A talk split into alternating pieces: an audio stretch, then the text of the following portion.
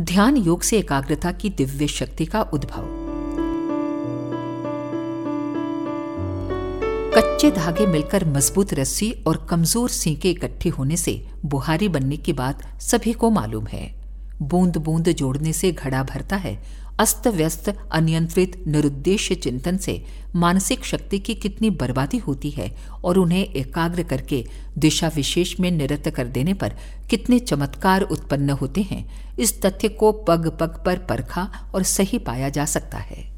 हर काम में असफल रहने वाले लोगों में से अधिकांश वे होते हैं जिन्हें किसी विषय का एकाग्र चिंतन नहीं आता। ऐसे लोग बुद्धिमान, क्रियाकुशल एवं साधन संपन्न होते हुए भी मात्र चंचल और अस्थिर स्वभाव के कारण हर कार्य में असफल बनते हैं। लगातार एक काम पर सोचना और अभिरुचि को निर्धारित कार्य में नियोजित किए रहना, जिनसे बन नहीं पड़ता, उनके चित्र विचित्र उछलकूद तो बहुत होती है, पर सफलता के नाम पर पल्ले कुछ नहीं पड़ता।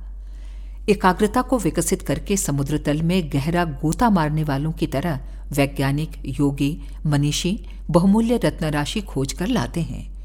उथला चिंतन हवा में उड़ते रहने वाले तिनकों की तरह है और एकाग्रता पूर्वक चिंतन को केंद्रीभूत करके किसी विशेष प्रयोजन में लगा देना ऐसे शब्द बेधी बाण की तरह हैं, जिसका सुनिश्चित परिणाम होकर ही रहता है।